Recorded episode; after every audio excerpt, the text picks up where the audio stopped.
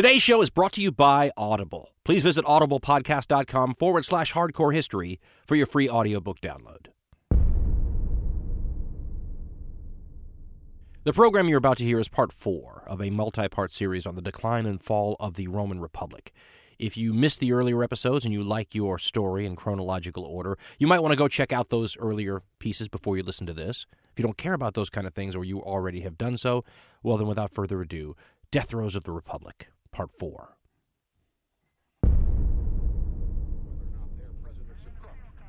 Well, I'm not a crook. If we dig deep in our history and our doctrine, and remember that we are not descended from fearful men. It's hardcore history. I always try to remind myself that there's something a little voyeuristic about history, especially the kind of history that I enjoy and that many of you enjoy. That wide sweeping, grand events sort of stuff that is so fascinating to read about. You know, the sort of incidents that kind of remind you that history is a little bit like a great cosmic scientific experiment with human beings sort of cast into the role of lab rats. And you get this example where you can look at how people behaved in this given stressful situation or that given stressful or tragic or hopeless or whatever situation and be fascinated, you know, by the reading material. And yet I always try to remind myself that the people who were living through these great cosmic scientific experiments, the lab rats, if you will, would probably not be so enamored with the idea that their trials and tribulations were making such um, you know, fascinating entertainment for us. Many of these stories that we relate are the most tragic things these people have ever lived through, whatever they may be. I mean, I think about the people who were dying in the story that we did once on the Black Plague. I mean, you wonder how they would react to find out that their tale makes fascinating modern reading. And the only thing I can think of that alleviates this, you know, little form of voyeuristic guilt that I have is that those people themselves were just as taken with the trials and tribulations and stories of their ancestors as we are of them. So perhaps it's a human quality. Once the pain and suffering has worn off enough for it to become what we call history, it makes fascinating reading. And the results of that experiment where human beings are cast in the role of laboratory rats, well, it might be evil to do the experiment, but that doesn't make the data and results you get from them any less interesting. And a perfect example is what's going on in this Roman story where we are in it, the Dan Carlin version, as I like to call it, of the Roman Republic's decline and fall. We're in about 87, 86 BCE, where Rome's in this weird situation. And the weird situation is one faction has taken over the city. Now, it's not that strange because one faction had just taken over the city, um, you know, a year before. And then one faction had just taken over the city a year before that. But what had been going on essentially was a long standing problem in Rome had finally gone ballistic. And the city was convulsing through a couple of different quick changes. The long-standing problems are these political problems, going back all the ways to the times of the 133 BCE era with guys like Tiberius Gracchus, and they set in motion all these forces in the Roman system that change it and if you believe the ancient historians, uh, degenerate and the combination of the hyper ambition of the Roman figures in the story with the decline of the political system and its inability to handle the growth of the Roman state created the conditions where Sulla essentially broke an ancient taboo and marched on the city with legionaries in 87 BCE. Now, this had been a long standing no no, but once he broke it, well, there was no reason for someone to not do it again. And that's what happened as soon as Sulla went to the east to fight the war against Mithridates the Great of Pontus. A war that was considered to be so wealthy and so valuable and so loaded with the potential for prestige that he considered it worth breaking the ancient taboo of marching on Rome with Roman soldiers in order to secure that command. And he thinks he's got Rome settled and the political violence calmed down and the fire, you know, amongst the people tamed. So he leaves, takes the army with him, and goes east. And of course, the fire you know, springs right up again. And this time the fire has as its aid, you know, one of the greatest figures in our story, the great Caius Marius. And Marius dies, you know, quickly after retaking the city with Cinna and killing a bunch of conservatives and uh, having, we're told, plans for doing a lot more damage to Sulla. When we're told he dies in a fit of nightmares over, you know, the lion coming back to the lion's lair, as Plutarch puts it. And what's interesting to me is, you know, you have to try to put yourself, if you're going to be a real voyeur of history, you got to put yourself in the situation of a guy like Gaius Marius and wonder, you know, who could make him feel that way? In my mind, see, I grew up in an era where the action heroes on, you know, the really bad dudes were guys like Charles Bronson and the way that the filmmakers made them good guys was they always made some bad guy do something terrible and you know unjust to some friend or something of Charles Bronson, and then Charles Bronson would be acting like the evil axe murderer, except he was doing it for justice. He was going around, and he's just this baddest dude. What did Mike Tyson call himself? The baddest dude on the planet baddest man on the planet. That's what Charles Bronson was when I was growing up. And you think to yourself, that's what Gaius Marius is too. He is the baddest man on the planet. Who is he having such terrible nightmares about that he can't sleep and that it may have killed him due to a stress induced stroke? Some historians think. Who's Charles Bronson afraid of? Maybe Charles Bronson's afraid of another guy like him. Maybe Charles Bronson's afraid of Clint Eastwood. And that's what Lucius Cornelius Sulla's like. And not just that, maybe Charles Bronson's not afraid of Clint Eastwood in his prime, but Caius Marius is not in his prime anymore. Sulla is, but Marius is an old man at this time. Not just an old man, but an old man whose opponent has the army, the really good army, the one that's gaining experience and you know beating the hell out of Mithridates of Pontus every day. And Marius must have known that maybe he could have taken on Clint Eastwood you know, in his best day, but he wasn't in his best day anymore, and Clint Eastwood was coming back. And the stress may have killed him. I've read historians who think it did. But he wasn't the only one under stress. And this is, you know, again, one of those moments where, you know, history turns human beings into laboratory rats because you can read in the sources that the stress caused by the knowledge that the lion would be returning to his lair was affecting multiple layers of Roman society. Appian talks about how people start seeing, you know, religious things happening and portents, he calls them, you know, divine signs that something terrible is going to happen. And these people are living with this stress for several years. And one of the interesting parts about Stanley Bing's book, Rome Inc., was when he said and tried to impress upon the reader this time lag between finding out something bad is on the horizon and how long it actually takes that bad thing to get to you. And I'm paraphrasing from memory here, but he said something like, you know, if one nation declares war on another nation today, you half expect the cruise missiles to arrive in five minutes, or the bombing to start the next day. And he said, in the ancient world, you could find out some terrible man eating, you know, tribe of killers that was, you know, strong and numerous, was on its way to you, but wasn't going to arrive for six months. And what that does on the upside is it gives you a lot of time to prepare. But on the downside, it gives you a lot of time to stress out about, you know, the potential for the very worst thing happening. And the knowledge that Sulla was going to be returning to Rome and that at that point something terrible was going to happen was eating the society up in the same way our society would eat itself up if we found out, you know, that something like a meteor or asteroid was on a collision course for Earth but it wasn't going to be here for a couple of years. I mean, think about how, you know, the stress level of that built up over time would start to bubble and boil over. I mean, we'd be seeing divine prophecies too, probably. Here's what Appian says about this weird period while everyone's waiting for the hammer to come down. Quote, Many unexplained attacks of panic were experienced all over Italy, both individually and collectively, and people remembered ancient, more terrifying prophecies, and there were many portents. A mule foaled, a pregnant woman gave birth to a viper instead of a baby, and the god caused a great earthquake and knocked down some temples in Rome. And remember, the Romans attached great weight to such things. The temple on the Capitol, which had been built some 400 years previously by the kings, was burnt down for no reason that could be discovered. All these occurrences seem to portend the great number of the dead, and the conquest of Italy, and of the Romans themselves, and the capture of the city, and the alteration of its constitution.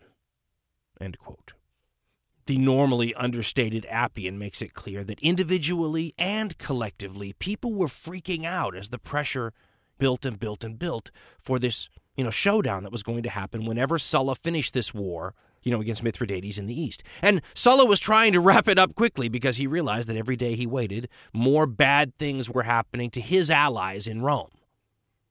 You know, after Marius dies, the guy who he helped retake Rome with Cinna is left in charge all by himself. And Marius had a long history, remember, of hooking up with people that compensated for his weaknesses. He was an unparalleled general and an admirable guy. A lot of people loved him, but um, not a great politician. So he was always allying himself with these popular demagogues, which is what some of the historians call them radical Democrats, great speakers, rabble rousers, whatever you want to say. And the latest one was Cinna. And Cinna actually outlives him and gets to be in charge of Rome all by himself for a few years while everyone's waiting for this showdown between Charles Bronson and Clint Eastwood to happen. Of course, Charles Bronson's dead, and Cinna is a poor replacement for him. He does, however, manage to get himself um, either reelected or reappointed, or sometimes just appoints himself to the top job of consul year after year during this little strange period while everyone's waiting for the showdown to happen. One time, the vote is supposedly rigged. Another time, people are bribed above and beyond the normal amount of bribing. Another time, Cinna's busy outside of Rome and doesn't want to comply with the law that says he has to return to the city for elections, so he just proclaims himself consul and nobody does anything. Part of the reason why is that the people who would be the natural counterweight to Cinna and his political faction are leaving the city all the time. It's part of, you know, the bad things that are being done to all of Sulla's friends and allies that are sending these refugees away from Rome. And we're told that there's a trail of them leaving the city all the time and heading east toward Sulla and the protection of his armies. And these are some of the most wealthy refugees you've ever seen. They completely defy the typical stereotype. Because normally, when you think of refugees, you think of people in torn clothing, who lack shoes, maybe they're hungry and tired. These refugees had their wardrobes with them, and their furniture, their ornate furniture, and their art, and their treasure chest, and their slaves to carry them. These are some of the people who are the richest, most powerful, aristocratic, august figures in Rome. Members of the Senate who are of the Optimate faction, people whose names are so famous they grace the pages of Roman history for centuries before this time, and they're leaving because it's not exactly a good time to be an aristocrat in Rome when the radical demagogues or populists or you know radicals whatever you want to call them are in charge. And there are other times in history where you can see similarly wealthy refugees fleeing uh, areas where the people have taken control, or at least the representatives of the people have taken control. Look at revolutionary France during the late 1700s when you know people were being guillotined. There were a lot of French nobles who fled the country for exile in more conservative European monarchies while they awaited the restoration of French royalty because had they stayed in France, they, you know, were good targets for the mob. Same thing with the Russian nobility when the Tsarist regime fell near the end of the First World War. You saw more people with Russian aristocratic names in foreign capitals than you'd ever seen before because to go back to what was, you know, becoming Bolshevik Russia and the Soviet Union was to face a firing squad in a lot of cases or prison or re-education camps. So you're seeing the same kind of thing in Rome as these Roman nobles and great families head east towards Sulla and at one point Sulla will write back to the Roman Senate and say that he has so many august Roman figures with him and members of the Senate that he's got a virtual Senate in the East with him. And if Sulla is the lion who's going to return to the lion's den at some point, the people that are arriving to the East with the you know horrific tales of what Cinna and you know the mob are doing to the wealthy people's estates and territories and everything. If Sulla is the lion, his compatriots who are leaving Rome are providing him with a list of people that should be on the menu. When he goes back to Rome, there are certain people you should make sure you eat, and here we have a list of them for you. And if you go back to Rome during this period, while a lot of these people from the conservative Roman faction are fleeing the city, the Senate is still operating. During the strange period 87, 86, 85, 84 BCE, even though Cinna is the strong man, even though he keeps getting the top job over and over again, and even though he's kind of like a puppet master, the Senate and everything still functions. This is one of the great things about Roman history is that no matter how weird things get, the institutions go on as though everything's normal most of the time. As a matter of fact, the Senate is such a resilient institution that a long time after Rome has ceased to be a republic in any way, shape, or form, when it's run by one guy at the top, an emperor for all intents and purposes, the Senate continues to go about its business acting as though you know, it's still doing something important. I'm still buying and selling favors and all that stuff. Here's what historian Adrian Goldsworthy says about it. It's great. Quote Cinna and Marius had killed some senators and caused others to flee abroad, but the majority of the Senate remained in Rome and continued to meet. Many senators were not strong supporters of Cinna and his associates, but equally had no particular love for Sulla.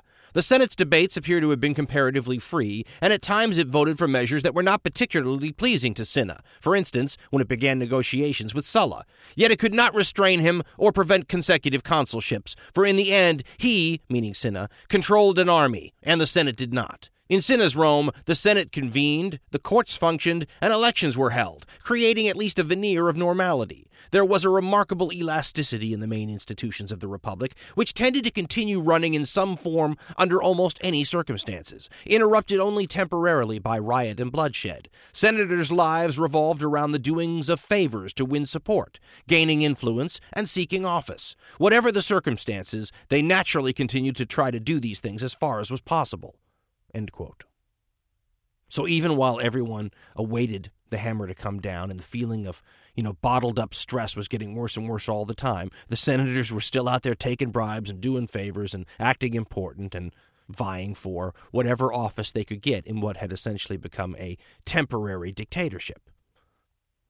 And you could see that it wasn't a kind of a total dictatorship under Cinna because, as Goldsworthy pointed out, the Senate had some freedom of action to do things that Cinna didn't like. For example, Goldsworthy says, negotiate with Sulla. They knew, as everyone else did, this terrible sword of Damocles that hung over their heads, and they were trying to do what we would probably do in a similar situation. They were trying to see if they could ward off what appeared to be inevitable. If the lion had to return to the lair, was there some way to shrink the size of the dinner menu? Or maybe eliminate the idea of a meal entirely? And some of the letters that go back and forth are recorded by Appian.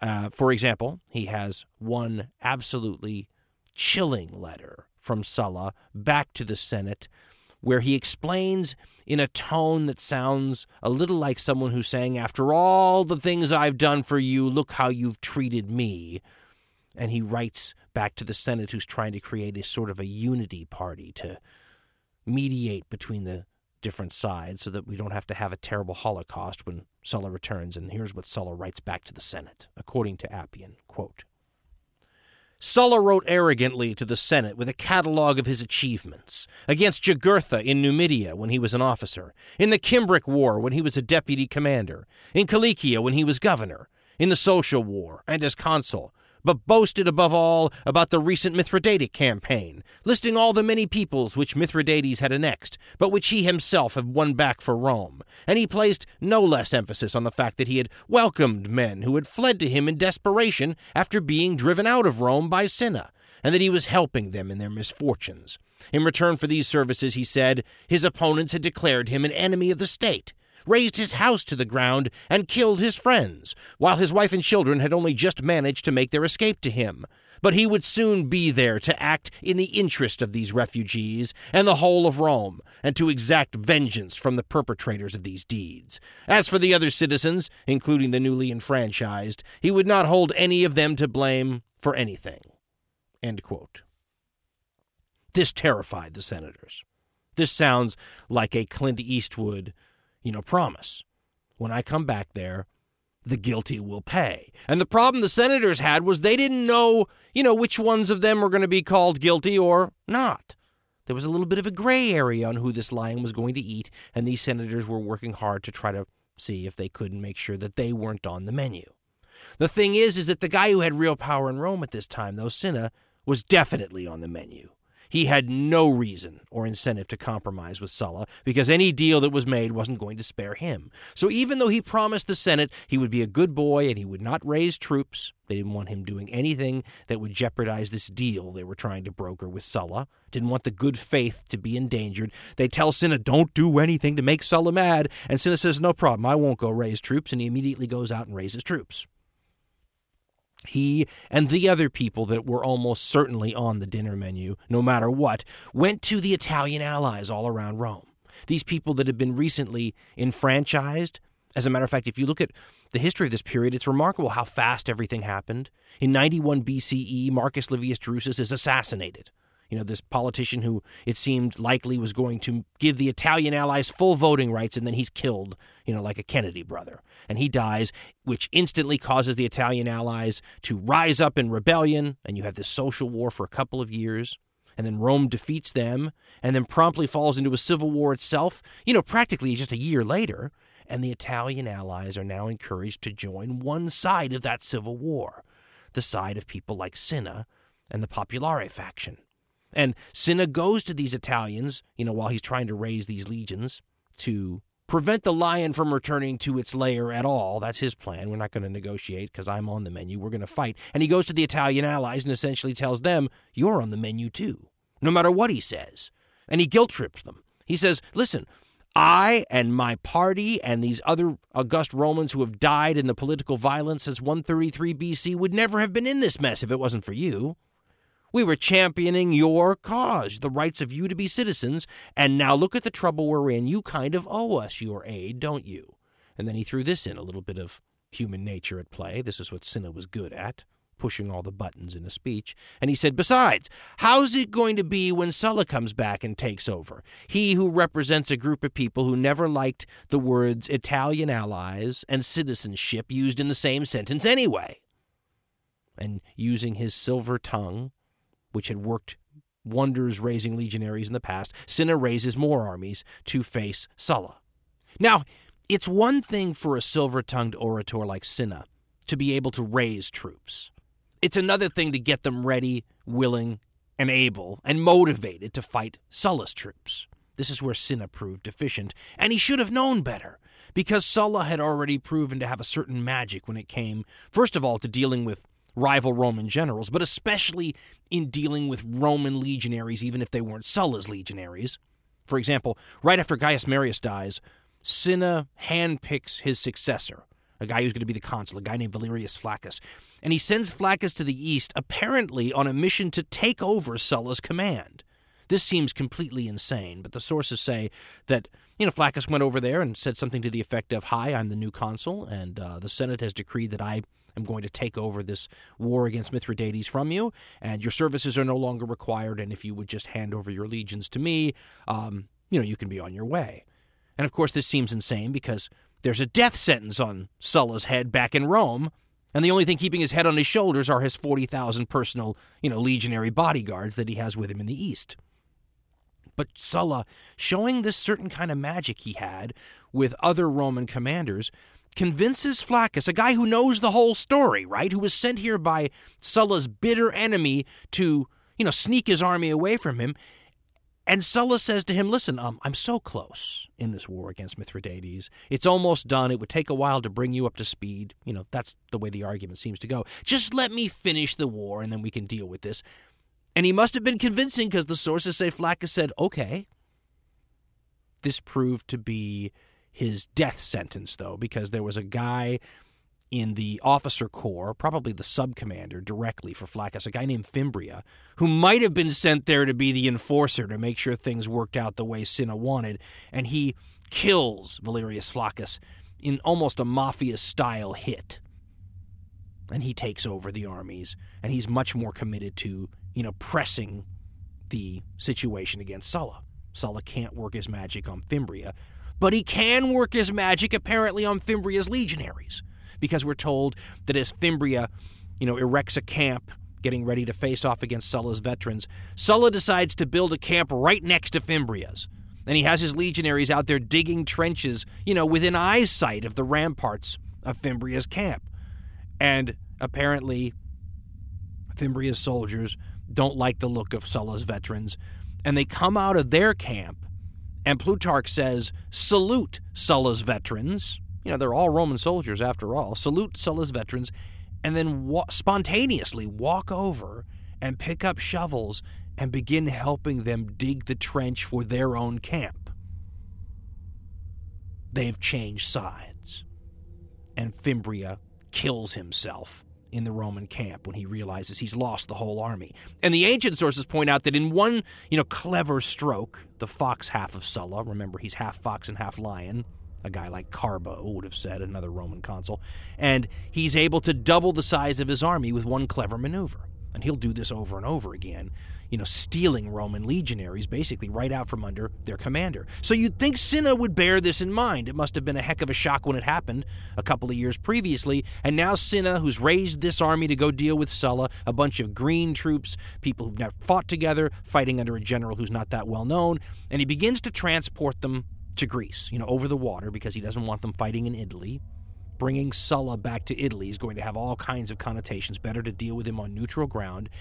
And Appian says that the troops crossing over the water did not go well, and Cinna handled it in a tone deaf fashion, considering how easily Sulla was able to get troops to change sides in the past, and how little these legionaries wanted to face Sulla. Remember, this is a period where legionaries fought for booty and pay and spoils and what their general could do for them after the war. What were they going to get if they beat Sulla's veterans? Nothing. What were they going to get if they lost? They were going to die. So they needed some careful handling on the part of their leader, and Cinna handled it in exactly the wrong way. Here's what Appian says about the treacherous crossing of the seas, trying to land troops, you know, on the opposite side of the water. Quote, the first detachment crossed safely, but the second encountered a storm, and any man who reached land immediately deserted and hurried home, because they had no intention of fighting against fellow Romans. When the rest heard this, they said that they too were no longer willing to cross to Dalmatia. Cinna, who was furious, summoned them to an assembly with the intention of cowing them, and they gathered angrily, quite ready to defend themselves. When one of the lictors, the lictors are the officers who accompany the consuls. When one of the lictors who was clearing a path for Cinna struck a man who was in his way, another soldier hit the lictor. Cinna ordered his arrest, but everyone began to shout. Stones were thrown at him, and those who were close to him went so far as to draw their daggers and stab him. If Cinna had been Caius Marius, he might have been able to embarrass and shame these troops into better behavior. That was completely the wrong tactic for Cinna to have taken at this time. Maybe if he'd tried a pep talk, you know, rouse them with patriotism and enthusiasm and talk about the Italian allies, you know, it might have worked. He picked the wrong tactic to use against a bunch of mutinous legionaries, and the mutinous legionaries made him pay with his life.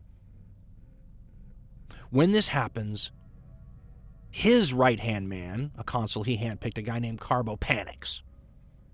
Appian says, quote, Although Carbo recalled from Dalmatia the men who had crossed, he was nervous about the current situation and did not return to Rome, in spite of an urgent appeal from the tribunes to conduct an election of a colleague for himself. When they threatened to deprive him of office, he came back and fixed a date for the consular election. The omens turned out unfavorably, and he announced another day. But that also was unlucky, because lightning struck the precincts of Luna and Ceres, and the augurs put off the election until after the summer solstice. Thus Carbo remained sole consul. That's a good indication of how the Roman system was being tweaked and loopholes were being found so that you didn't have to return to any sort of normalcy in this period that's akin, you know, to us living in a time when we find out an asteroid's on the way. I mean, I doubt we'd have our government functioning fully normally and um, it was the same way in Rome. And every time Carbo's got to deal with an election so that he has to share power with some other guy, he finds a reason not to have the election. Oh, bad omens today. Uh, that liver doesn't look good. And then the next time, oh, had some lightning strikes. Obviously, the god doesn't want the election now. And so by hook or by crook, he manages to unconstitutionally stay in power, waiting for this showdown with Sulla. In 83 BCE, with no legionaries there to oppose him, Sulla lands in Italy and many historians date the actual beginning of the Civil War to this time period when Sulla and his veterans arrive back home and begin their march on Rome. And the first thing you notice reading the histories is why Cinna did not want this showdown to happen on Italian soil, why he tried to do it in Greece. Because Sulla still has supporters and allies in Italy, and as soon as they hear that he's landed, they begin flocking to him. And many of these allies are very young indeed and many of them bring troops with them. For example, one of these people is named Crassus. And Crassus, along with some of these other newfound allies, will become important people in the next generation of this story. He's a guy who has a long standing dispute against the Marian faction. His father and his brother were both killed in the purges by Gaius Marius. And he brings with him a hired army to help Sulla out. He's famously quoted as having said, You can't even call yourself rich if you can't afford to maintain an army. And Crassus could, and he quickly puts it at the disposal of Sulla. So does another young man, also in his early 20s, a flamboyant character named Cnaeus Pompeius. Pompey. What's the best way to describe Pompey? He's one of those figures that, you know, there's enough history on some of these ancient figures so that you can start to get three dimensional images of them. But they also become kind of controversial because you have different viewpoints and how different people saw them. One thing's for sure, he had a nickname that I always think of when I think of Pompey, and the Latin words are Adulescentulus Carnifex, adolescent butcher. And here he is, you know, coming to Sulla for his own personal reasons. And this is kind of a difference between he and Crassus. Crassus is going to the natural person for him to go to. His father and brother were killed by Marius, his property confiscated. He's one of the rich people that are members of the other faction, and you know, he's naturally gravitating towards Sulla, a natural ally. Pompey's not a natural ally. Pompey's an opportunist. He's in his early 20s, and he sees an opportunity to advance farther than most Romans his age have ever seen before them. After all, Rome's got a system. It's a system based on conventions, but it's a pretty solid system. And the system is that you go through these predictable rungs on the ladder. You know, as you're rising in fame and importance and experience, and, you know, your resume gets longer. And by the time you're of an age that the Romans considered to be sort of seasoned and ready for leadership, you're in your mid 30s, mid 40s, early 50s. And Rome considered that to be the age where you calmed down and got serious and could be trusted with things like power. But the Roman world is in a period of suspended animation right now. And all of the normal conventions that apply in the regular Roman world are also suspended, and they may never return for all the people living through this time period know. And so a guy like Pompey doesn't have to wait 10 or 20 years to achieve, you know, fame and fortune in the Roman system. Under the new rules of the suspended animation period, you can do whatever you can get away with, and he was supposedly sniffing around Cinna's camp for a while, seeing if there was a good place for him there, and if he liked the chances of Cinna winning the civil war. Eventually, he raises his own private army and brings it to Sulla's aid and presents it to him. And Sulla figures out Pompey's character right away, we're told. I mean, this is another element of Sulla. You get all through you know the histories if you're reading between the lines. Boy does this guy have a knack for figuring out people's weak points and usually exploiting them. I mean he's violent when he has to be and he's extremely violent when he has to be but he's one of those people that will do all eh, by hook or by crook whatever it takes. And with pompey he sees a young kid basically who's dying for the roman honors and the dignitas it's called and you know triumphs and all these things. And Sulla just plays on that. He sees these personality quirks and he gives extra attention to Pompey and he flatters him and he makes him feel important. And Pompey just becomes one of his best lieutenants because he's played him like a instrument. And it's interesting watching Sulla associating with guys like Pompey and Crassus because what you see is something that's absolutely common in the Roman system, and you see it in a lot of other systems and a lot of other eras too. But it's this passing of the torch from one generation to another. I mean, Sulla's not really passing the torch now, but in every era of Roman history, for example, you can find, you always see the people that are going to play a role in the next generation of Roman history have sort of, you know, rubbing elbows and shaking hands and, you know, having public meetings with the people who are playing those roles, you know, in the current era when the up and comers are still young. And in this case, it's Pompey and Crassus, two of the most important people in the rest of this story, getting to know the most important person in this part of the story. And together, Sulla and his new allies, Crassus and Pompey, and a bunch of other people and a big old army start making their way toward Rome. And remember, this is like Clint Eastwood now, finally returning after years of this terrible thing hanging over the heads of the Romans. They're finally going to experience, you know, all this stuff they've had time to panic about. And according to Appian, the people of Italy, along with the current Marian leadership, which is what the leadership on this side, Cinna's side, Carbo's side, Caius Marius' side, are called. Appian talks about both how scared they were and yet how they rallied behind the current government because they couldn't think of what else to do. Quote, so Sulla advanced against his enemies with violent but hidden hatred. While the party in Rome were terrified because they had a fair idea of Sulla's character and had fresh in their imaginations his previous assault and capture of the city. They also reflected on the decrees that they'd passed against him, and they saw his house razed to the ground, his property forfeit, his friends put to death, and his family only just saved by escape. Judging that no middle course existed between victory and complete destruction, they rallied in their fear to the side of the consuls against Sulla, requesting contributions of men, food, and money from outside of Rome, and sparing neither effort nor commitment in their belief that they faced disaster. Gaius Norbanus and Lucius Scipio, the current consuls, and with them Carbo, the consul of the previous year, who all shared an equal hatred of Sulla, but were much more afraid than the others, and were more deeply involved in what had been done, conscripted as effective an army as they could from Rome. To it they added troops from Italy, and took the field against Sulla, dividing their forces, which at first numbered 200 cohorts of 500 men each, but afterwards more. Public sympathy was overwhelmingly on the side of the consuls, since Sulla's action of marching against his own country appeared to be an act of war, while that of the consuls, even if it was undertaken in their own interest, had the cloak of patriotism. The majority of people who were aware of the criminal nature of the deeds that had been done, and thought that they also had reason to be afraid, cooperated with the consuls, since they knew well that Sulla intended not to punish, or correct, or overawe them, but to violate, kill, dispossess, and in short, completely destroy them. Nor were they mistaken. This war that starts now is known as the Civil War, and it will go on in one form or another for more than three years.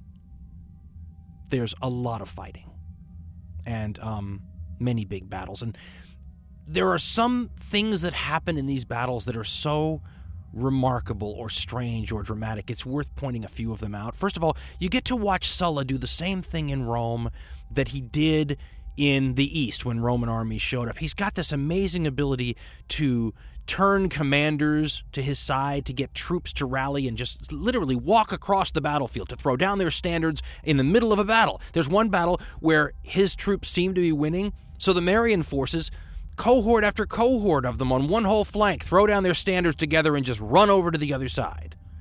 Talk about having no faith in your own troops sometimes if you're the Marians. Sulla appears to be a bit of a, you know, magician or a wizard or a dark necromancer when it comes to his ability to infect the souls of other Roman soldiers.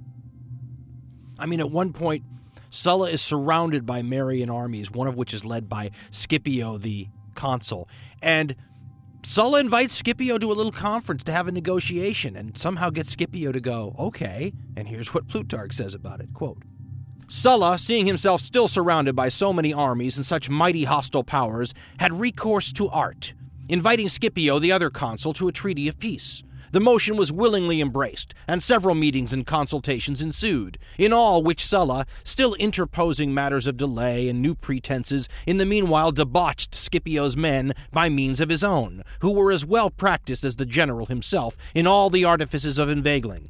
For entering into the enemy's quarters and joining in conversation, they gained some by present money some by promises, others by fair words and persuasions, so that in the end, when Sulla, with twenty cohorts, drew near, on his men saluting Scipio's soldiers, they returned the greeting and came over, leaving Scipio behind them in his tent, where he was found, all alone, and dismissed. That's just one of the stories that's too good to pass up you know, from what happened in the Civil War. There's so many of them. I mean, think about what just happened here. Sulla's got a bunch of Marian armies around him. He chooses the biggest one, commanded by one of the consuls. You'd think this be an intelligent, you know, individual who knew what he was doing. And Sulla invites Scipio, the consul, to peace talks. And he delays him and stalls him the whole time he's got him there. And then while this is going on, his troops are and I love Plutarch's translation, debauching, corrupting Scipio's troops and offering them all kinds of things and telling them, you know, come on over to our side and just basically undermining his legions so that when the two sides come to face off against each other, Sulla's troops salute Scipio's troops and they salute back and then come on over. It's almost like it's the pre-designed sign. Okay, if we salute you, you know, the whole deal's on. Just walk on over. And they did. And then they find the consul Scipio alone in his tent. You could just imagine he's got his hands pulling his hair out, going, What do I do now? I lost an army too. I'm just like, you know, Fimbria over in the east. And Sulla's stolen another army from the Marian side. And then I love how he's handled. he's just dismissed. That's wonderful. Now, one of the other parts of the Civil War that just makes this all the more a personal struggle is that Carbo, who's one of the commanders in Rome, really the dictator still, appoints young Marius to the role of consul. Now, young Marius is what they called in the ancient world Marius' son, the great Gaius Marius' son, probably hoping to steal a little of the Marius magic at a time when it's really needed. You know, maybe Charles Bronson's not here, but we have Charles Bronson Jr., and he's only 26. And when he's given the job of consul, it's a little like what Crassus and Pompey are getting on the other side. What is a 26 year old doing as consul? That's not even legal, is it, in the Roman system? Well, too bad. We live in a time of suspended animation, you can almost see Rome's leaders saying, and we need Gaius Marius' son here now. And I've got a couple of histories that talk about the grumbling that must have been going on while these older, hyper ambitious Romans, who, you know, laboriously climbed the rungs of success the way they were supposed to, watch some young, handsome playboy who had a famous father get something at an age they're not even allowed to have it in, and they just had to live with it. And when Sulla hears that his arch enemy's son has been elected consul, he utters a great line. He says, as I grow older, my enemies grow younger. Another thing that happened that just makes these civil wars so interesting is that as Sulla's gaining the upper hand and it's just starting to look like, okay, the Marian forces are going to lose, all of a sudden a whole new power enters the war. The Samnites and the Lucanians, two of these Italian peoples, as we've said before, who gave the Romans trouble from time immemorial and who fought against them in the Social War, decide that now is the time for maybe the last time, to strap on the armor and come streaming out of their mountain strongholds down into the plains to, you know, side with the Marians in this war so that Sulla doesn't take command of Rome. And I've read historians who say that they were provoked. The Romans make them sound like opportunists or people who just see a fight with two tired combatants and they're going to jump in now as the one, you know, fresh opponent with 40 or 50,000 soldiers. And originally, they're heading for this city that young Marius is trapped in. He's lost a battle against Sulla, and he was pursued so closely by Sulla's forces that that they try to run into the city to escape, but the city has to close the gates because, you know, Sulla's going to get in otherwise. And they leave a lot of men on the other side who get massacred against the walls. And in a daring escape, Marius is supposed to, the young Marius is supposed to climb the rope that's let down by the people on the other side of the walls and escape to safety in the nick of time. But he's trapped in the city. And so the Lucanians and the Samnites are going to rescue him, but there's too many armies between them and the city. At one point, a bunch of Lucanians desert and just leave once they see, you know, the armies facing them. And their commander does one of the wild things in this war. The commander goes to Sulla and starts to negotiate, and he's trying to negotiate for himself. You know, yes, I know I led all these people against you. How can I get off? And the sources say that Sulla said, um, well, do something nasty. You know, I mean, he basically said, uh, show me how serious you are. Do something for our side. And so the sources say that he invites a bunch of the big time generals from the Marian side to dinner because obviously he's an ally. He just brought, you know, thousands of men to the Marian side. Come on and have dinner in my tent. And when they arrive in the tent and they're eating, he has them all killed. That's how you get on Sulla's good side. There's another story where thousands of Samnites contact Sulla when they're trapped. He's got them trapped, and they know that they're okay. Listen, we're doomed. Can we negotiate? And they go to Sulla and they say, you know, what can we do to get out of this? And Sulla says, do some mischief to your countrymen, and we'll see what I can do. And so they come out of their stronghold and they immediately attack their own, you know, brethren. That's a great story. Finally, Marius who can't find a way out of his situation, young Marius. He knows that the city he's in is doomed, it's going to fall. He issues an order to just go kill all of the people who are their opponents still left alive in Rome. And here's what Appian writes about what young Marius did when he realized he was trapped.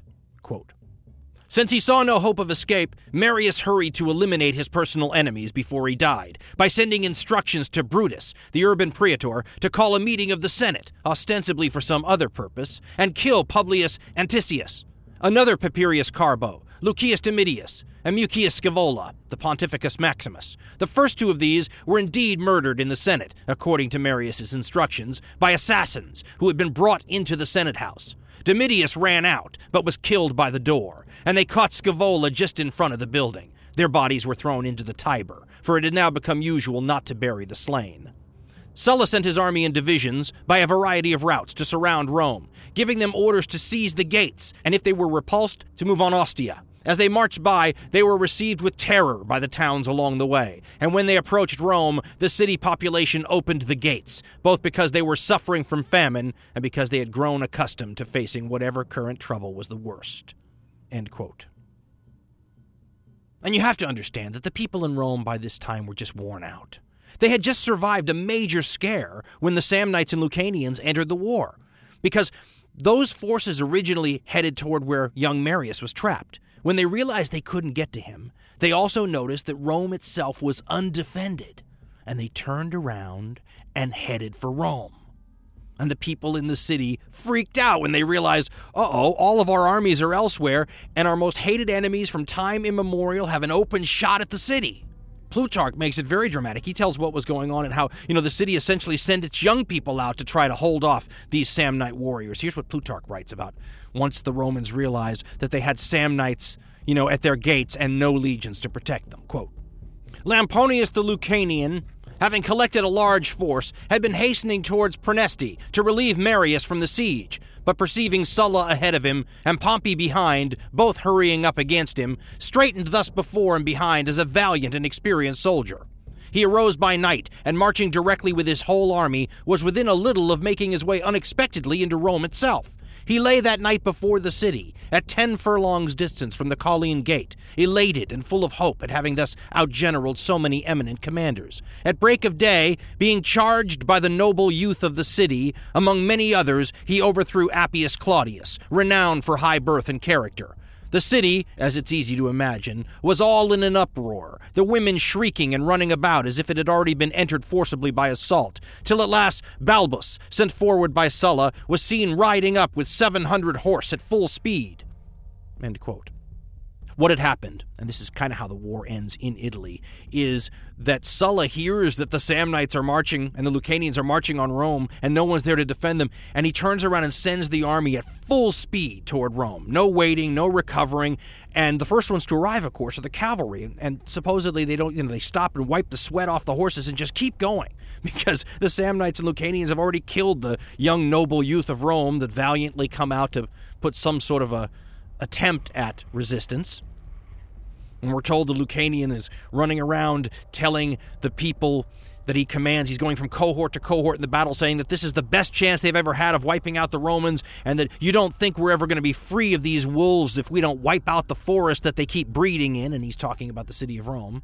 And eventually, Sulla and Crassus and all the armies arrive at like four in the afternoon, and they have this terrible battle in front of the gate, and 50,000 people die. It's a horrible ancient battle and Sulla massacres these survivors. I mean, at one point, a bunch of uh, he tells his men to take no prisoners, but a bunch of Samnites throw down their weapons anyway, and the Romans just capture them, even though they weren't supposed to keep any alive. Samnites have been massacred since the minute they get into this war. When Sulla captures Samnite enemies, he just kills them. Now, the great Caius Marius' son, the 26 or 7 year old kid who got to be in command of Rome's forces for a while because of the unique situation, kills himself just as soon as he's about to be, you know, turned over to his enemies. He was in a town called Praeneste, and here's what Appian says, quote, when the population of Praeneste saw this, meaning Sulla's big victories, and discovered that Carbo's army had been totally destroyed, and that he and Norbanus had already left Italy, and that Sulla's energy had brought the rest of Italy, including Rome, under his control, they surrendered the town to Lucretius. Marius descended into some underground tunnels, and after a short interval committed suicide. Lucretius cut off Marius's head and sent it to Sulla, and Sulla, after placing it in front of the rostra in the middle of the forum, is reported to have mocked the consul's youth by saying, First you learn to pull an oar, then you may take the helm. Sulla then goes on to divide the inhabitants of the city of Praeneste into three groups Romans, Samnites, and the citizens of the city. He tells the Romans they deserve to all die, but he's going to let them go. He lets the wives and children of the other people go, and then he massacres all of them. And there are certain parts of these stories that we just kind of let fly by without examining. But you think of these many thousands of people that Sulla is executing, whether it's the 8,000 after the battle in front of the gates of Rome or the many thousand after the city is taken. It's mind boggling to imagine the logistics of killing, organized killing, organized executions on that massive a scale. I mean, you can go to the era of Charlemagne, and he killed, I think it was 10,000 Saxons in a single day. He had their heads cut off. They had, were lined up in long lines, and he had men in front with swords and cutting blocks, like you would, you know, cut off someone's head on a block. And they were just operating like a mechanized thing, you know, all day long. The Mongols are supposed to have gotten it down to a science where they would literally line up their whole army and they would bring seven or eight or nine or however many people were required um, of the captured and condemned enemy all tied up and put a row of people in front of each Mongol soldier and then when the command was given, the Mongol soldier was to decapitate, you know, the seven or eight or nine people that were their charge, and the whole army had seven or eight or nine people each. And in a very short period of time, you could have massive amounts of industrialized killing without anything more than muscle power to do it. The logistics of this stuff is hard to understand.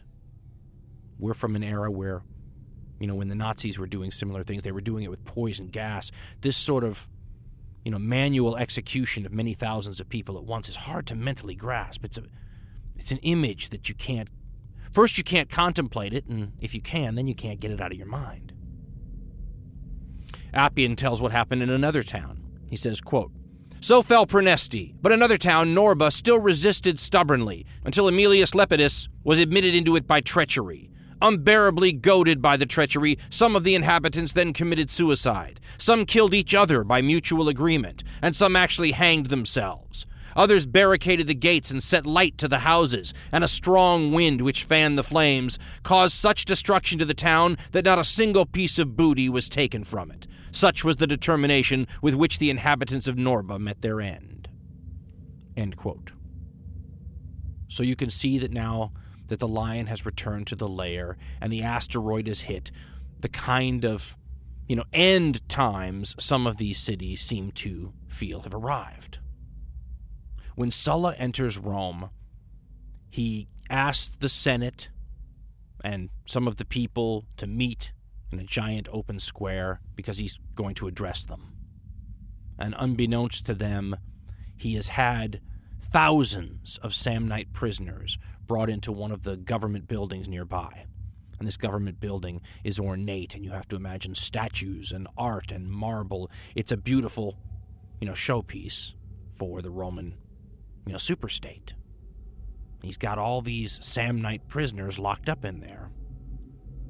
And he begins to address the crowd. And I love the way Tom Holland tells this story. Quote as Sulla launched into his address, describing his victory over Mithridates, the senators began to hear the muffled sounds of shrieking from the Samnite prisoners. Sulla continued, apparently oblivious to the screams, until at last he paused and ordered the senators not to be distracted from what he had to say. Some criminals are receiving their punishment, he explained dismissively. There's no need for worry. It's all being done on my orders. The massacre was total. Holland writes. In the cramped conditions of the slaughterhouse, the bodies piled up high. Once the executions had been completed, the corpses were dragged across the campus and flung into the Tiber, clogging the banks and bridges with pollution, until at last the river's currents cut a swath of blood through the azure open sea. The stains on the Villa Publica itself, he writes, were not so easily removed.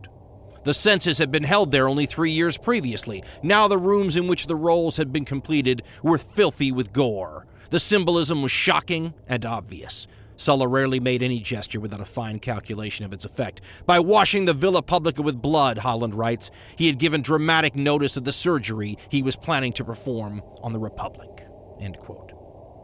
Appian says of Sulla's actual speech to the senators and the public, quote, Sulla himself called the Romans to an assembly, and after making a long and boastful speech about himself and issuing terrible threats to frighten them, concluded by saying that he would introduce a change that would be beneficial to the people if they would obey him, but that he would spare none of his enemies the ultimate in torment, and would pursue with all his might the praetors and the quaestors and the military tribunes and anyone else who had cooperated with the enemy after the date which the consul Scipio failed to abide by his agreement with him. With these words, he immediately proscribed about 40 senators and approximately 1,600 of the equestrian class. He seems to have been the first to publish a list of those he punished with death, and to add a statement detailing a prize for killers, rewards for informers, and penalties for concealment. Soon he added other senators' names to the list, Appian says. Some of the proscribed were caught unawares and killed on the spot, in houses or streets or temple precincts. Some were carried bodily to Sulla and hurled down at his feet. Some were dragged along the ground and trampled on. But no one who witnessed these horrors now uttered a word because everyone was terrified. Plutarch remarks that Sulla's actions made it clear to even the most dull witted Romans what was really going on. Quote, this gave the most stupid of the Romans to understand that they had merely exchanged, not escaped, tyranny. Author Tom Holland describes how, you know, almost Nazistic Night of the Long Knives, the actual beginning of the what's called proscriptions, were.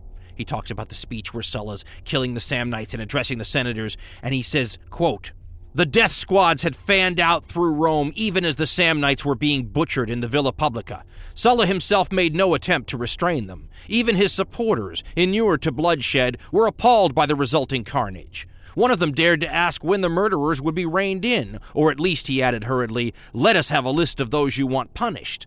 Sulla sardonically, obligingly, duly posted a list in the forum. It featured the entire leadership of the Marian regime. All were condemned to death.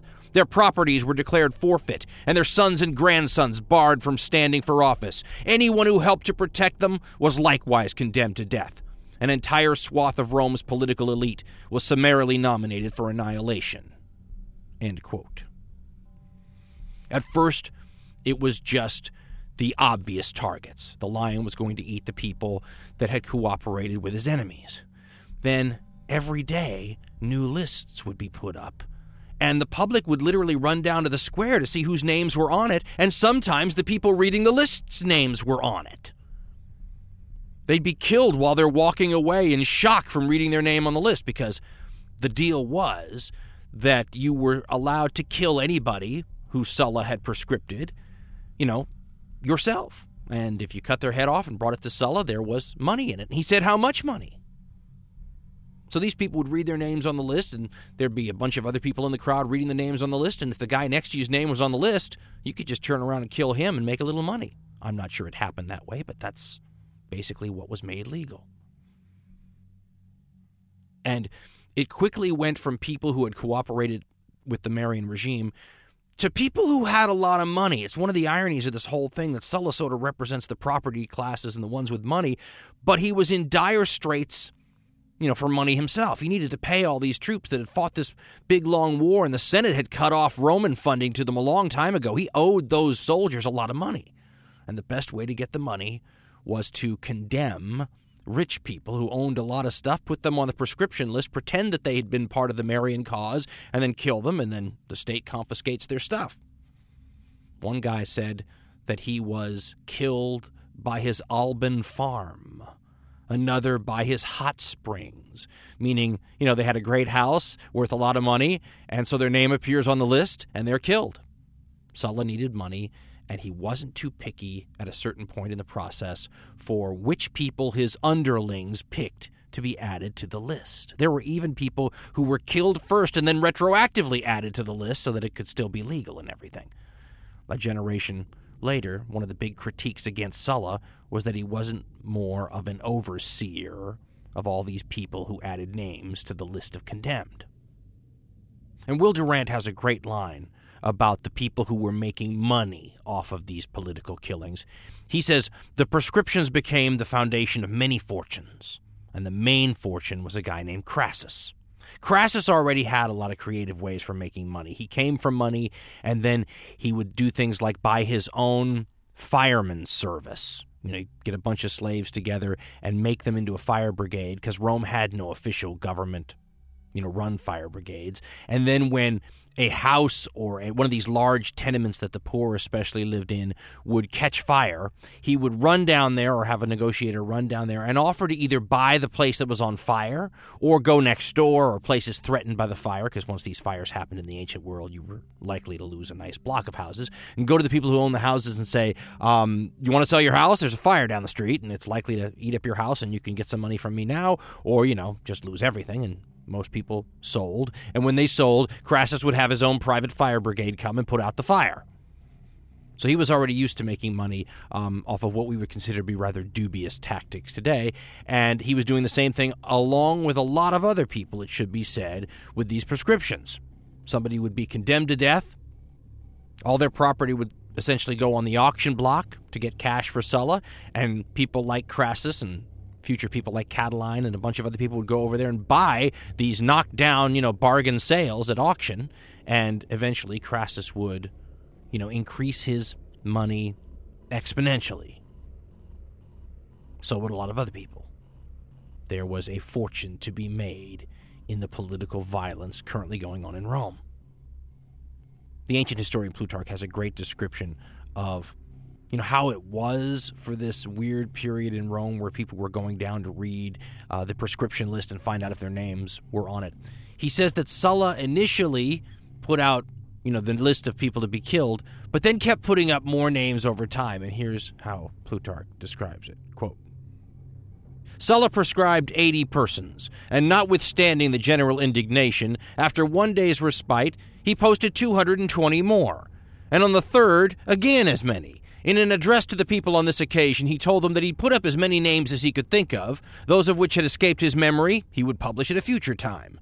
He issued an edict, likewise, making death the punishment of humanity, proscribing any who should dare receive or cherish a proscribed person without exception to brother, son, or parents. And to him who should slay one proscribed person, he ordained two talents reward, even if it were a slave who had killed his master, or a son his father, and what was thought most unjust of all, he caused the attainder to pass upon their sons and sons' sons, and made open sale of all their property. Nor did the proscription prevail only at Rome, but throughout all the cities of Italy. The effusion of blood was such that neither the sanctuary of the gods, nor hearth of hospitality, nor of ancestral home escaped. Men were butchered in the embraces of their wives, children in the arms of their mothers. Those who perished through public animosity or private enmity were nothing in comparison to the numbers of those who suffered for their riches. Even the murderers began to say that his fine house killed this man, a garden that, a third his hot baths. Quintus Aurelius, a quiet, peaceable man, and one who thought all his parts in the common calamity consisted in condoling with the misfortunes of others, coming into the forum to read the list, and finding himself among the proscribed, cried out, Woe is me! My Alban farm has informed against me. He had not gone far before he was dispatched by a ruffian sent on that errand. So you get a feel for this sort of reign of terror going on in Rome during this period when Sulla is enacting revenge. And we're told that the forum is decorated, Will Durant says, decorated with the heads of famous people, mostly on the other side, but even just famous people who happen to have a lot of money. And I keep trying to imagine what that must have been like because we're told over and over by historians that the way the young people in Rome you know, the ones who come from families and backgrounds that are going to play a role in the next generation of Rome's political future, that those people learn how business is done in Roman politics by watching their elders. And that it was customary to bring them to the forum and allow them to watch the great speakers and watch the debates and watch politics play out. If those young people are going to the forum at this time, they're seeing the heads of all these people, for example, that they had watched and enjoyed watching them speak in the forum. I mean, you have to try to imagine something similar today. Imagine, you know, one faction in your country takes over and you walk down, you know, to the town square or the capitol or wherever and you see their heads. I mean, the heads of ex presidents and politicians who are famous and that you know and also heads of other people who've supported the other regime. I mean, you probably have um, today, if you thought about it, you'd have some famous activists actors' heads, maybe, and some famous journalists or authors, people who supported the cultural side of the political you know, leadership that was being beheaded left and right. It's kind of easy to see how and why the next generation of Roman politicians behaves as they do if you look at the influences they had while they were learning the tricks of the Roman political trade. And both Plutarch and Appian make it clear that this Sullan reign of terror is not confined simply to Rome or even to Italy, but this manhunt for all of his enemies encompasses the whole Roman world. I mean, many of his enemies will flee to Spain, where the embers of the Civil War will continue to smolder for quite a while longer. Many of the prominent men flee to Africa. Uh, Carbo, the actual consul, uh, is caught on an island with a lot of prominent men and living up to his reputation as the adolescent butcher, Pompey has all of the people around Carbo executed before they're even brought to him. He tells his people when he hears that they've been captured, just kill them. But he has Carbo brought to him and chains him up and sits over him and berates him. And Appian clearly sounds disgusted you know, with the Roman values of some 23 year old or 24 year old, you know, new on the scene kid before he's about to kill a former three time consul sitting there, you know, rubbing his nose in it. Here's what Appian writes quote, such being the situation in Italy, Carbo had meanwhile fled with many prominent men from Africa to Sicily, and thence to the island of Caesarea. There they were arrested by men sent by Pompeius, who gave orders to the escort to kill the others without bringing them into his presence, but made Carbo, a man who had been three times consul, stand below him in chains while he ranted over him. He then put him to death and sent his head to Sulla. One more head to decorate a forum that must have been unimaginable to any of our eyes at this time. A most gory daily reminder, you know, of who was in power and what would happen to you if you even sniffed in the wrong direction. Heck, what might happen to you if you just had too much stuff? Just don't get on Sulla's bad side, is sort of the message being sent. And and there's a remarkable exception to this whole thing. Someone who gets away. And it's a famous incident that happens during the proscriptions because Sulla has his eyes on a potential future troublemaker. Somebody in his late teens, very early 20s, a person from a noble family that Sulla's not much happy with anyway. And so he decides that this guy's going to die after all. Lots of other people are dying. Why shouldn't this person be added to the list? And a bunch of prominent people, even from Sulla's camp, asked that he be spared. And they must have badgered him a lot because eventually he gives in and says, Fine, but it's on your heads, essentially. And he utters a famous line. There's like nine different translations. It can be said a bunch of different ways. But in effect, he said, But I'm warning you, in that man goes many a Marius or in that man goes a thousand Marius or a hundred Marius. I've seen it done a bunch of different ways. The point is the same. Sulla's warning you if you thought Marius was bad, that guy is Marius on steroids. But hey, if you want me to spare him, I'll spare him. And Sulla doesn't do what he wanted to do. He wanted to kill the young Caius Julius Caesar, and he didn't. And that would really change future Roman history. Just ask Pompey. By the time the killing dies down, historians believe almost 5,000 people will have lost their lives. Now, I know that doesn't sound like money, especially when 50,000 people just perished in the battle to get Sulla into Rome. 5,000 doesn't sound like too many, but these are 5,000 hand picked people. These aren't your average, you know, baker who no one knows the name of, working, you know, toiling their daily lives in, you know, anonymity. These are famous people these are political figures. These are wealthy people. These are, in many cases, people that if you were walking around the forum looking at the gory warning that was all over the forum, bleeding, no doubt, onto, you know, the sides of buildings where they were placed the heads of people who you would know if you saw them in your community, the prominent people, the people with money, people who had political notoriety, the people who were connected to the political elite. 5,000 important people were butchered as part of these proscriptions. And when they were over, Sulla began to reorganize the Roman state. He had himself declared a dictator, which is an office that had not been used in a long time and normally only existed for one cause. You could be a dictator to finish a war, for example, and your term of office would last for six months and then it would be over.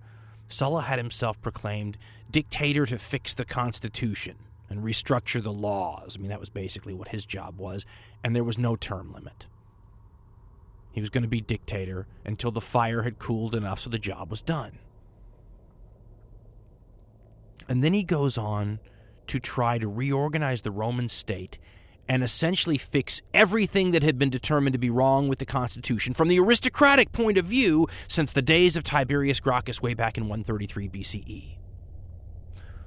Part of what he tries to do is to eliminate the loophole that had been discovered by Tiberius in the Roman system the power of the tribune of the plebs to all of a sudden circumvent the august and aristocratic Senate and go right to the people. Been screwing things up in the minds of people like Sulla and his supporters for, you know, 60 years. Time to change that. He neutered the tribune of the plebs position. What's more, he started to deal with something that was at the very beginning of this whole series of shows that we talked to you about the idea of the hyperambition of the Roman governing class these people who had ancestor walls at home designed to raise these young people in an environment where they literally burned for political honors. And we said that it was a double edged sword because for a long time Rome really benefited from this essential game of king of the mountain where only the most, you know, tough and the ones with the most merit and guts and ability, you know, would claw their way to the top and govern. And the second they weakened, even for a second, you know, the next most meritorious figure would then get the job. For a long time, that benefited Rome, and you got a lot of good leaders that way.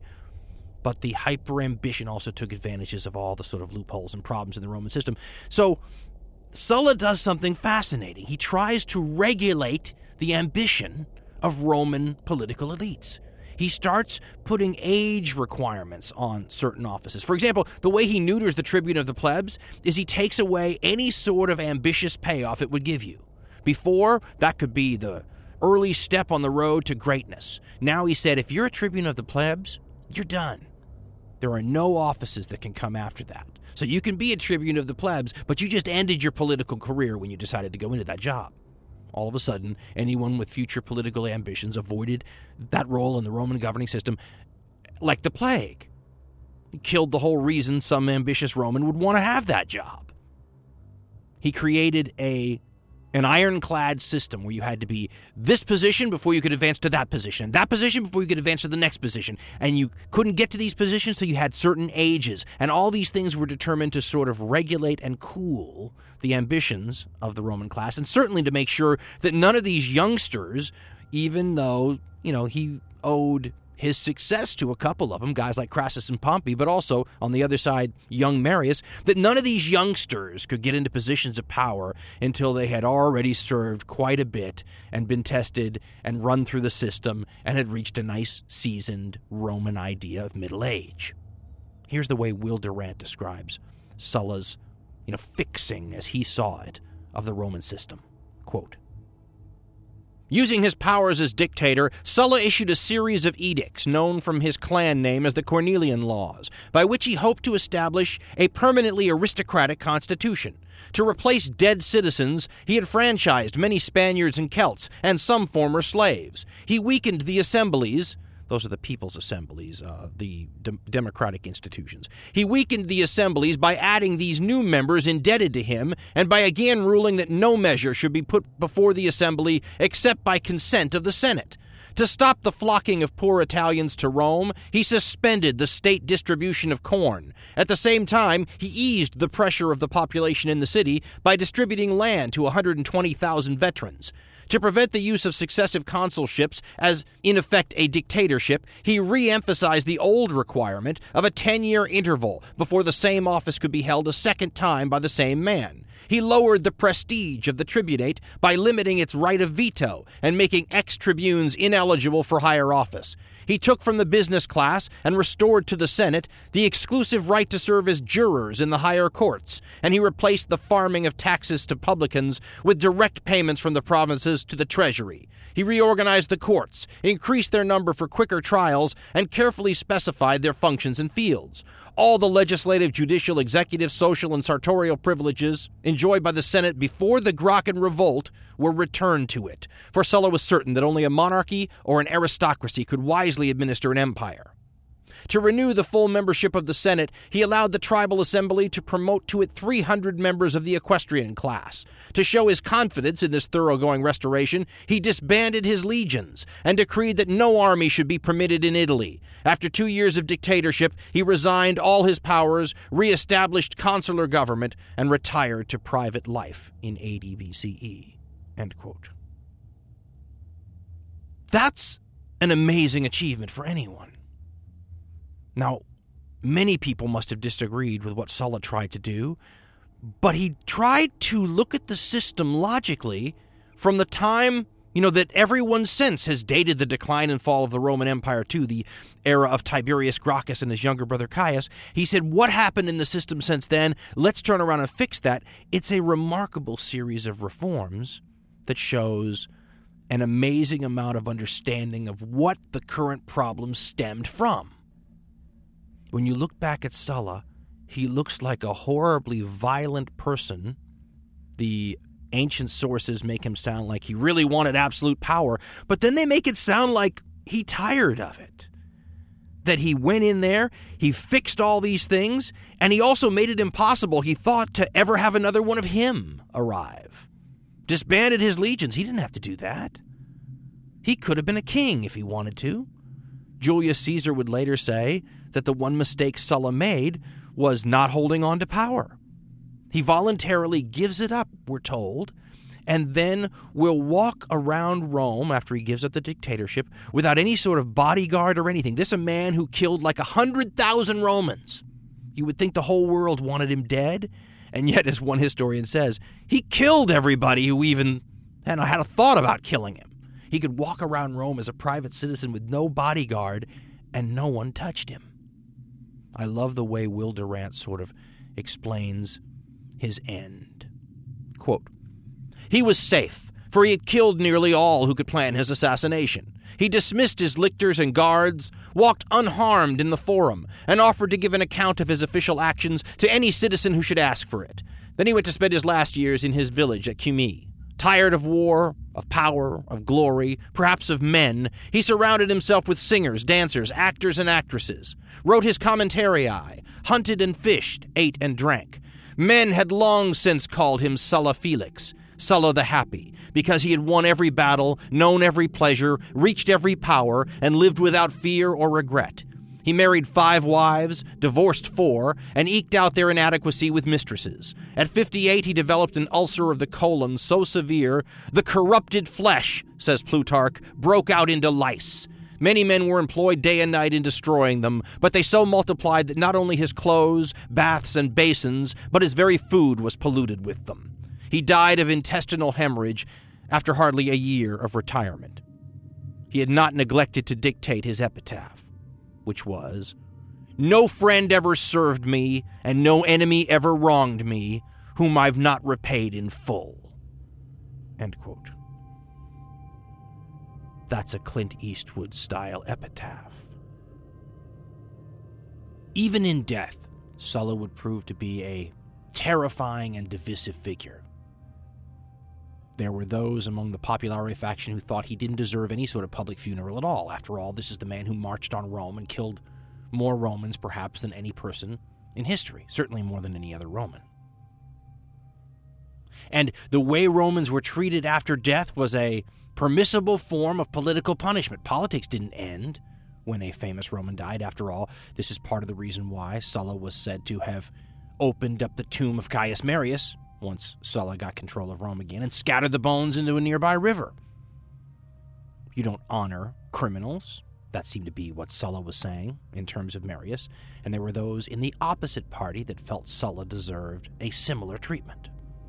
There were powerful entities in the Roman state that weren't going to deny Sulla his just deserts and the honors that they felt he deserved for fixing, preserving, and maybe strengthening and enhancing the Roman system.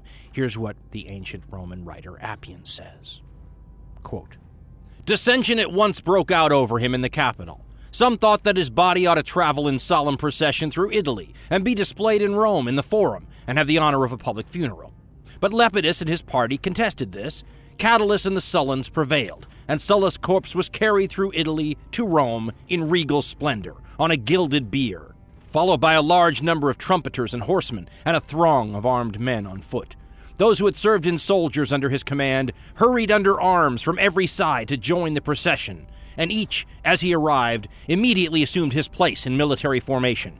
A huge crowd of ordinary folk also gathered, such as had never been seen in any previous event. And at the head of this procession were carried the standards and the fasces which had accompanied him while he was alive and in power. When the body had been carried as far as Rome, it was conveyed into the city in a procession of stupendous pomp. More than 2,000 hurriedly made golden crowns were carried past, these being gifts from the towns, and from the legions which had served with Sulla, and from his individual friends, and it is impossible to describe the lavishness of the other items that were sent to the funeral.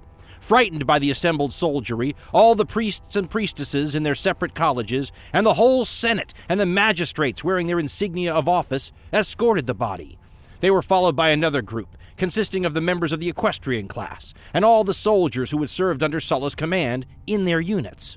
The latter had gathered enthusiastically, all hurrying to take part. They carried gilded standards and wore arms worked with silver, of the sort that are still used for processions now. There was a vast number of trumpeters, alternating mournful with melting melodies. Sulla's praises were chanted out, first by the Senate and the equestrian order in turn, then by the soldiers, and then by the ordinary people, some genuinely regretting his loss, others, even now, as frightened of his army and his corpse as if he were still alive. As they gazed at the spectacle that was taking place and remembered what the man had done, they were overwhelmed, agreeing with their opponents that he had brought the latter the greatest good fortune, but remained terrifying to themselves even in death. When the body had been placed on the speaker's platform in the forum, the finest orator of the day gave the funeral address, because Faustus, Sulla's son, was still very young.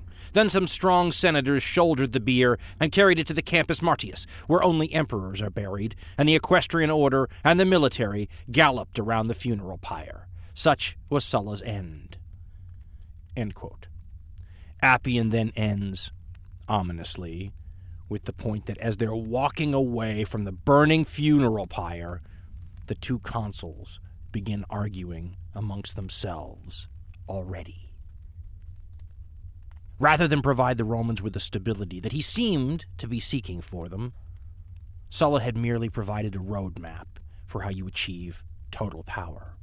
As author Tom Holland so aptly describes it, quote, Sulla had given the Romans their first glimpse of what it might mean to be the subjects of an autocrat, and it had proved a frightening and salutary one. This was a discovery that could never be unmade. After the proscriptions, no one could doubt what the extreme consequences of the Roman appetite for competition and glory might be, not only for Rome's enemies, but for her citizens themselves. But what had once been unthinkable now lurked at the back of every Roman's mind. Sulla could do it. Why can't I? Sulla may have thought he was restoring the Constitution, reinstilling an aristocratic form of control over the Roman system, and stabilizing it for future generations. What Sulla had really taught the closely observing next generation of Rome's politicians, leaders, and generals is that the new rules of the Roman game of power and ambition were that there were no rules. And a mass of clever, gifted, and ruthless Roman leaders would take this lesson to heart.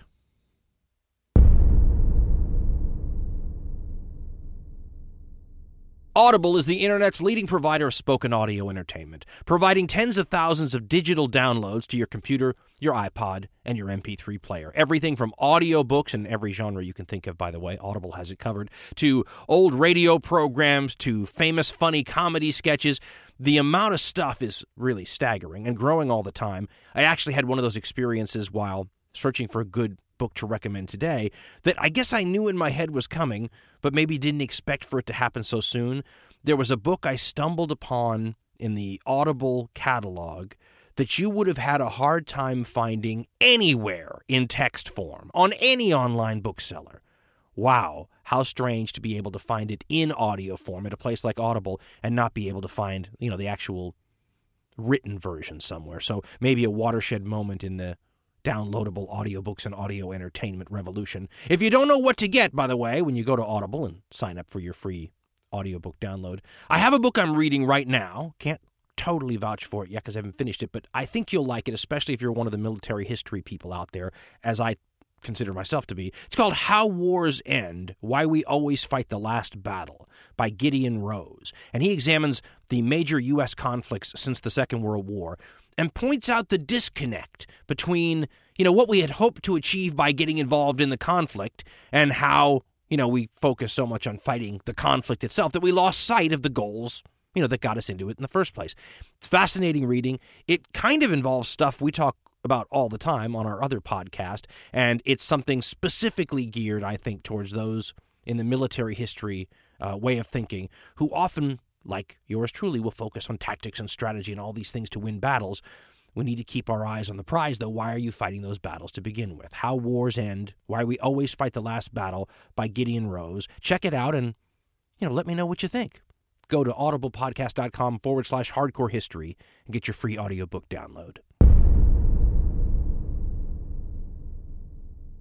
In the next episode of Death Throes of the Republic, the era of Marius and Sulla may have ended, but the seeds sown during that highly unusual, hyper ambitious partisan and military warfare between those two figures and their respective political factions will reap an amazingly bitter harvest. A gifted generation of Republican Romans is coming of age, and they're operating under the new rules that Marius and Sulla had established in Rome by their conduct.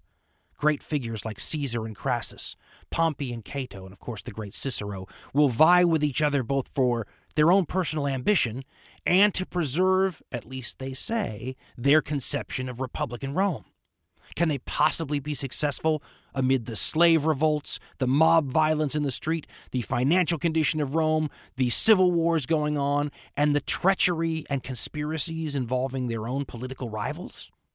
We'll try to answer those questions in the next edition of Death Throes of the Republic. If you think the show you just heard is worth a dollar, Dan and Ben would love to have it. Go to dancarlin.com for more information on how to donate to the show. A buck a show, it's all we ask.